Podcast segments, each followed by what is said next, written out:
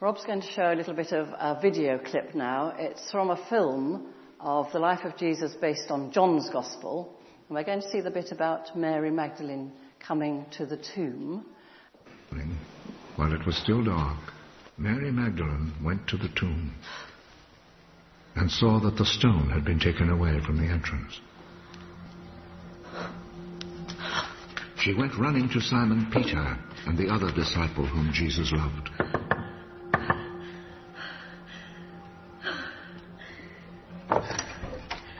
They have taken the Lord from the tomb. And we don't know where they have put him. Then Peter and the other disciple went to the tomb. The two of them were running, but the other disciple ran faster than Peter and reached the tomb first. He bent over and saw the linen cloths, but he did not go in. Behind him came Simon Peter, and he went straight into the tomb. He saw the linen cloths lying there, and the cloth which had been around Jesus' head. It was not lying with the linen cloths, but was rolled up by itself. Then the other disciple who had reached the tomb first also went in. He saw and believed. They still did not understand the scripture which said that he must rise from death. Then the disciples went back home. Mary stood crying outside the tomb. While she was still crying, she bent over and looked in the tomb.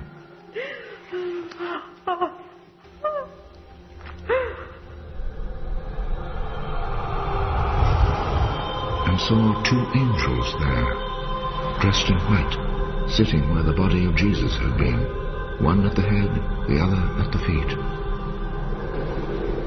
Woman, why are you crying? They asked her. They have taken my Lord away, and I do not know where they have put him. Then she turned around and saw Jesus standing there. But she did not know that it was Jesus. Woman, why are you crying? Who is it that you are looking for? She thought he was the gardener, so she said to him, If You took him away, sir. Tell me where you have put him, and I will go and get him.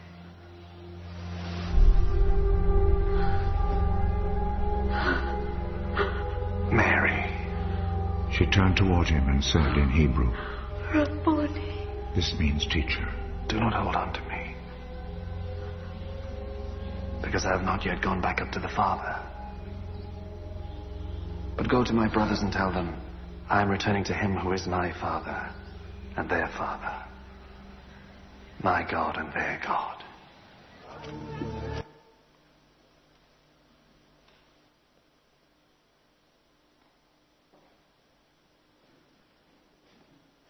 So, as Patsy had said, we're uh, starting a new summer series, and uh, Debbie's called it 40 Days with Jesus.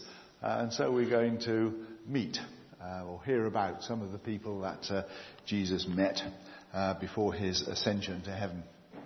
And today uh, we're going to focus on Mary Magdalene that we uh, just saw in that video clip. And we'll see how her life was transformed. There's a lot of tall stories that have gone about uh, about Mary in recent years, particularly since Dan Brown's best-selling book, Da Vinci Code, was uh, was released, and uh, just out of interest, really, I, I, I, looked up some of these in the uh, on, on, the internet, and one of them that was particularly uh, definitive about uh, Mary's life. Uh, it's a, a, website called paralumen.org, and it tells us this. Mary was 27 when she married Jesus. Mary had her first child at age 30, a girl who they named Tamar. At age 34, she gave birth to their second child, a son who they named Jesus. Mary gave birth to a third child, Joseph, who was the all-important Grail child. Mary was 41 years old when she had uh, Joseph. Mary was Gnostic, and Jesus respected her right to choose her own religion. Mary Magdalene died in AD 63, aged 60 years old. She died in southern France. Where do they get this stuff from? uh, the site also suggested that the Roman Catholic Church has suppressed the true history uh, of Mary Magdalene because her story posed a threat to Jesus' gospel message. Uh, but this rubbish shows that we have to be very careful what we read and what we believe. And so today we're going to put our trust in, uh, in God's word and, uh, and we'll believe what it has to say about Mary. Uh, the title Magdalene uh, tells us that Mary uh, came from a little fishing village called Magdala on the northeast corner of the Lake of, of Galilee. And this, as we know, was an area in which Jesus mainly travelled to preach his gospel. We know that Jesus uh, travelled around from village to village, healing the sick and uh, preaching. And he recruited followers who went with him and shared in his work. Jesus was unusual in his day in that he accepted both male and female followers.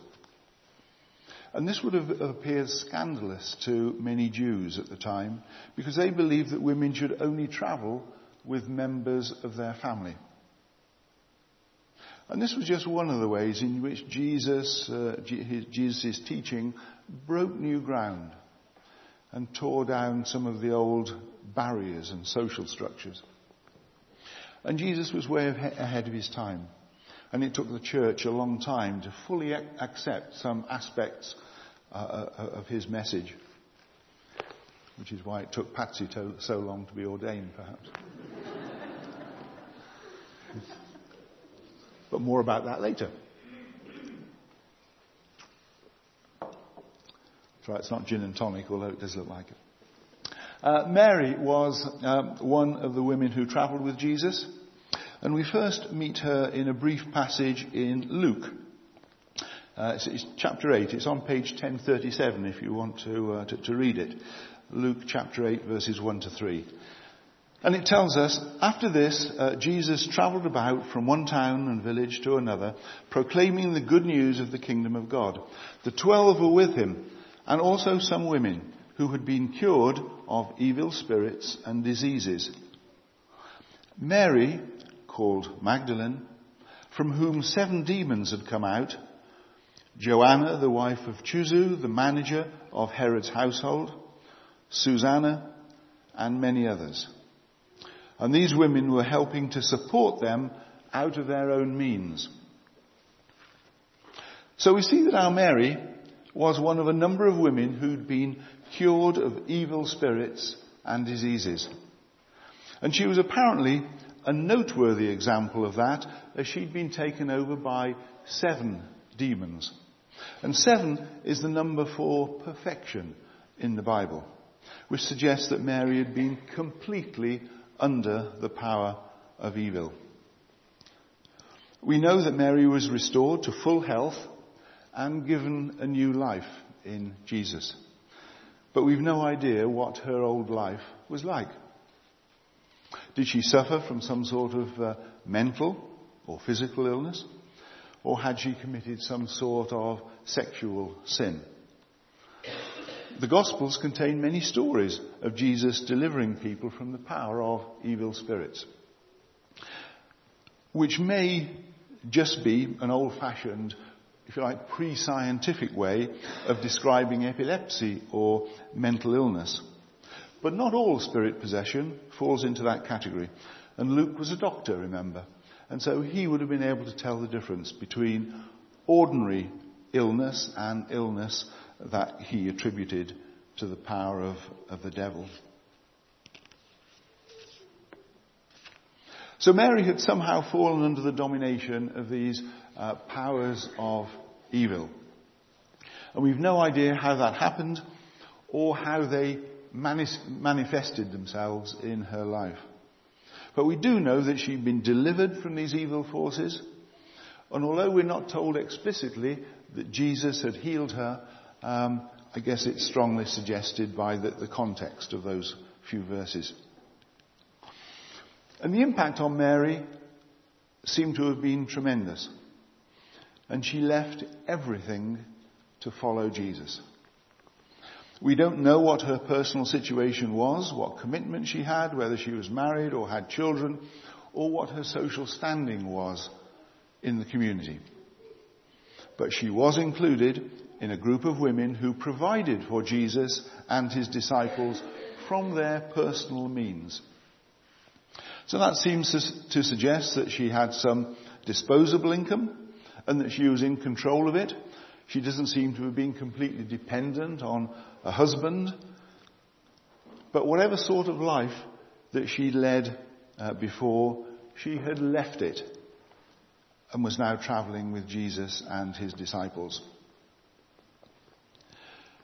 Her commitment to him had even reached her wallet, which is usually the last thing that gets converted to faith. Uh, many of us come to faith and follow Jesus for many years without really giving thought uh, to how our finances should be affected. And so that's a, just a gentle reminder to anyone who, um, who um, wants to uh, consider regular giving to the church. It's easily started by having word with the treasurer if you want to emulate Mary's level of commitment. But Mary was so captivated with Jesus and his message and what he'd done for her that she gladly and generously gave to help make his mission possible. We don't hear of Mary again until the bit we saw in the film clip, the week before the crucifixion. We might assume that she continued to travel with Jesus and support him and the twelve. But when we get to Holy Week, Mary and the other women gain a much higher profile. It's often been pointed out that along with the disciple whom Jesus loved, probably John, that women were the last to leave the cross when Jesus died, the first at the empty tomb after his resurrection, and the first to see Jesus, the risen Jesus, on Easter morning. And it may be remarkable that this was even reported in the Gospels, since women's testimony wasn't admissible in courts at the time.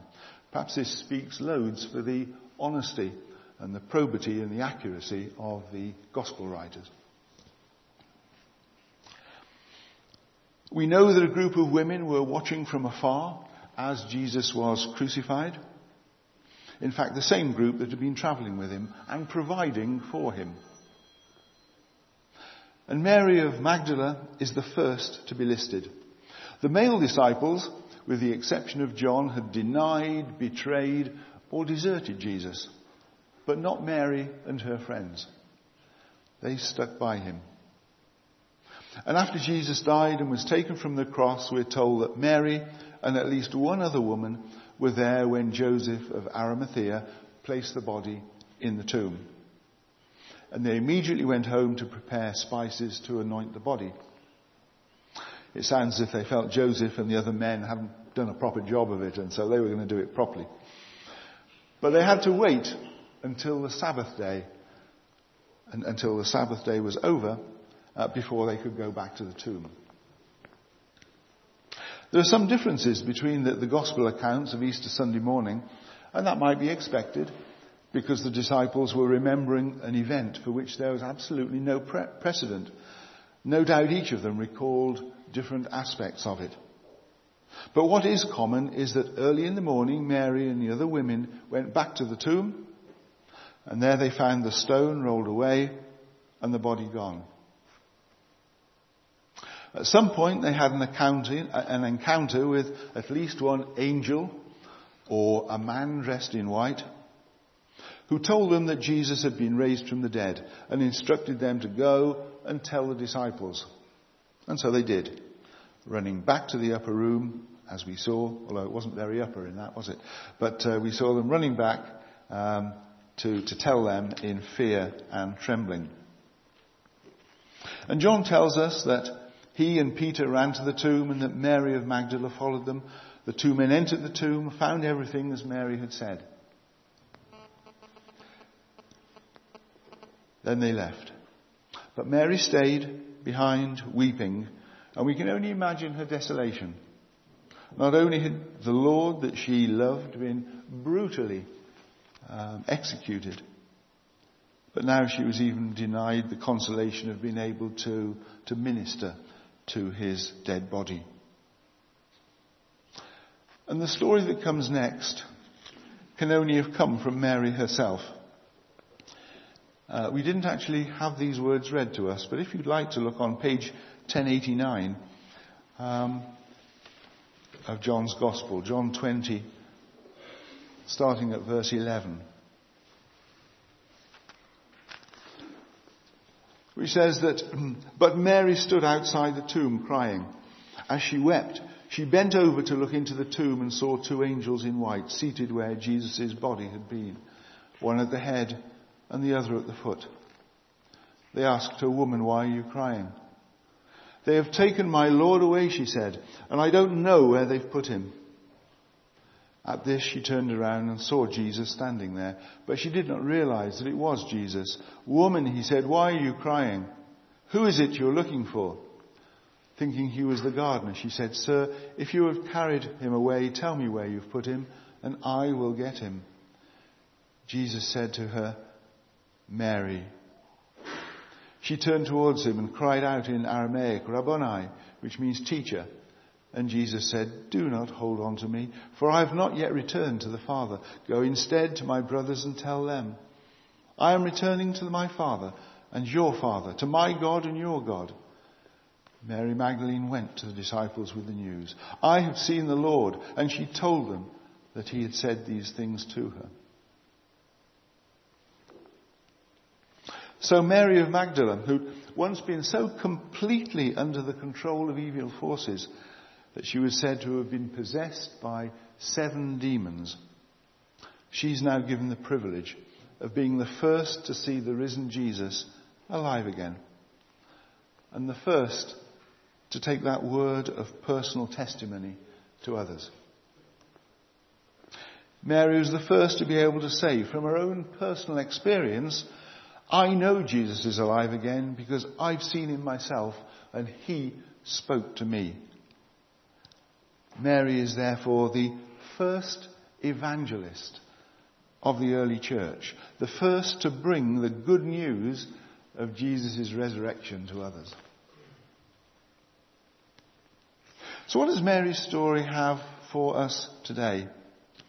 First of all, uh, as Patsy has said, this is a story of transformation. Many people don't believe in transformation, that lives can be changed.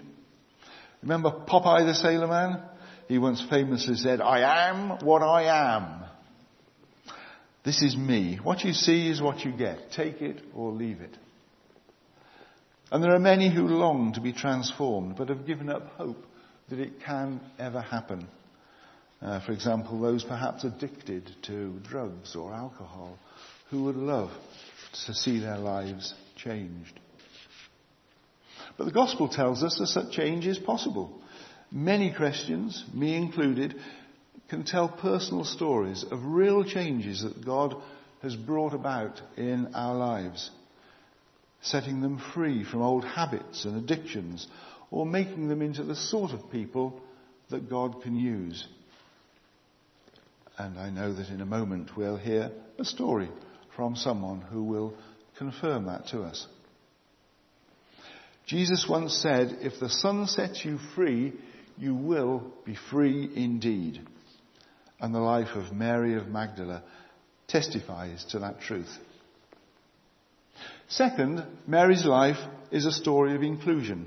We've already noted that in Jesus' time there were strict limits on what women could and couldn't do. But Jesus simply ignored them.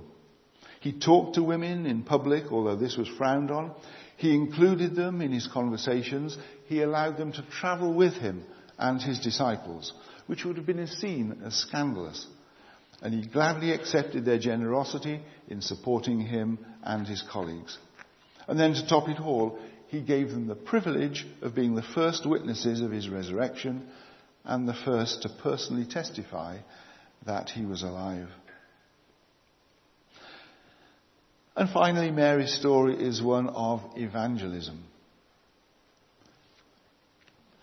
She will forever be remembered as the first person to tell others that she knew Jesus was risen from the dead because she had met him. And that message is given to us to share as well. Our experience of the risen Jesus is probably not as dramatic as Mary's. But we know that he makes a difference in our lives day by day, and we can share that story with other people. And that's not an obligation, an obligation laid on us. It's a joy and a privilege, but also a command. One that we've been given and need to take seriously. So Mary can be an inspiration to each one of us. A story of transformation, of inclusion and evangelism. Let's close with a prayer, if we may. Mary of Magdala reminds us that Jesus Christ can transform us, change our lives, and set us free. She reminds us that Jesus is always reaching out to marginalized people, including them in his circle of friends, giving them a place on his mission team. And she reminds us of the tremendous privilege and joy that we've been given to tell others about our encounter with the risen Lord and the difference that he's making in our lives. May God give us grace to follow her example and share in her joy. Amen. If what we were hearing today only happened a couple of thousand years ago, then really what are we here for? But of course, lives have been being transformed all these years since, including today, here, amongst us. And part of this series, we're hoping that there will be testimonies that can supplement all that we're hearing about. And so Darren is going to tell us a little bit about what God has done for him. Patsy's very kindly asked me, I feel very privileged to be able to stand here this morning and um, let you know about a journey that I've been on. Um, a journey that probably started back in 2009. I, some of you may remember I stood here with my family letting you know about a, a big adventure that we were about to start off to Kuwait in the Middle East with my work. Um, and uh, off we went. Um, really quite excited. Um, Kuwait was great. Um, we soon settled into a nice expat life. The kids loved the school. Um, but work was difficult. I had gone there primarily to work, and uh, I realised that I had got myself into something that was a big, big challenge. And I stuck with it, obviously. Three and a half years we were there. But eventually it took its toll on me. And I had to make the decision to bring the family home and to uh, basically start afresh, start again. Um, we came back uh, October 2012. And obviously we came back to a honeymoon period. It was great to be home with the family, friends, and all of those things that go with it. But I had resigned. I had brought the family home. I'd actually arrived back in the UK with my wife and kids, with no home, with no money, really, with no jobs. Neither of us had jobs. I was that responsible person. I had to do something about it. And um, I remember, possibly after all the um, that honeymoon period, probably after two months of being back, so probably round about the Christmas time, I had a huge sense of loneliness. My family were my rocks, and they still are. But I really felt quite lonely. And uh, I was looking for jobs, obviously, like everyone would be. And I was out one day walking, like I did. I had a lot of time on my hands. And I found myself on a really nice walk one morning, pretty dank, cloudy day, walking along a path in Bramley, really wondering what on earth I was going to do with my life. Um, really wondering where on earth are we going? And uh, I remember sitting there uh, on a bench along this path, and out of nowhere, I physically called out and asked for the Lord to come into my life. I couldn't tell you where it had come from, but I knew right then that I needed some help. I needed, other than my friends and family, I really needed something to come about. And amazingly, he turned up for me. Um, whether you believe these things, but you know, it was a dank day. I was sitting around trees and whatever. Honestly, gentlemen, ladies and gentlemen, a bolt of light came through those trees. I know it sounds a little corny, but I swear to you, he hit me.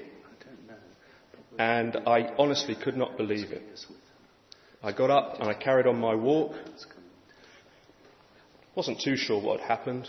I just got carried on and really just started to take, it, take stock of what had happened to me.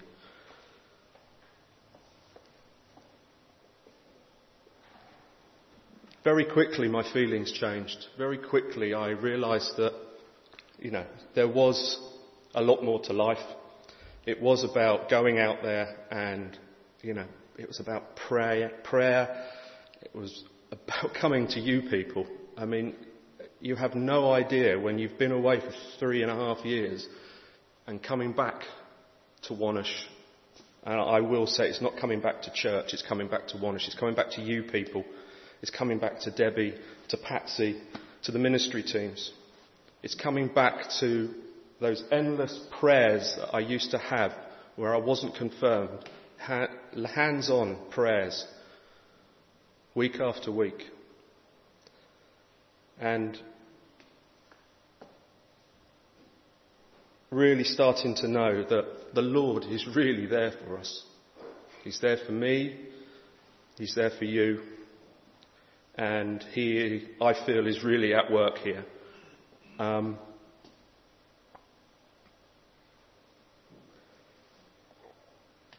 obviously, last year, I realised that I had got to that next step in my life and I wanted to affirm my faith.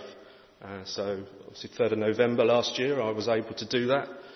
Guildford Cathedral with, uh, as I called it, my bunch of girls, because I was the only adult and there were eight teenagers with me. it was a great experience. Great experience. So soon after, you know, through all those prayers, Susanna and I got jobs. We found a home. Money started coming in. We were back here at Wonersh. And it was all His doing. I honestly believe it was His doing. And I feel great. We don't have much money, but I feel great. And uh, I think one thing, though, I do need to say is that it's not all great. People go through those real low periods in their lives. All of us have them. This year, I've, my life's certainly been tested twice. Earlier in the year, I, as you probably know, I've started up a business, self-employed. But at Christmas this year, um, I was, uh, my business was conned out of an extremely large amount of money, money that I had worked hard for. And uh, I got involved with a company in good faith that I believed would help me to advertise my business, and uh, it didn't. It stole from me in a big way. And uh, I was mortified. And, you know, it's those times when you could really just say, You're not here for me, you don't really care. It wasn't. I came here and I prayed. I remember asking Debbie for prayers, and I know people in this place prayed for me. And you know, ladies and gentlemen, that company are now being investigated by the trading standards people. And it's good news. Another example was my aunt, my very dear aunt, was diagnosed with breast cancer. It's the first time in my life that cancer had come into my family. How dare it? And I was, we all were. The prayers were fantastic. I prayed and I prayed. She did have to have a double mastectomy, but she's on the road to recovery. She does not have to have chemo, and that's a huge, huge benefit. And it's the power of prayer, I honestly believe, that gets you through this. So,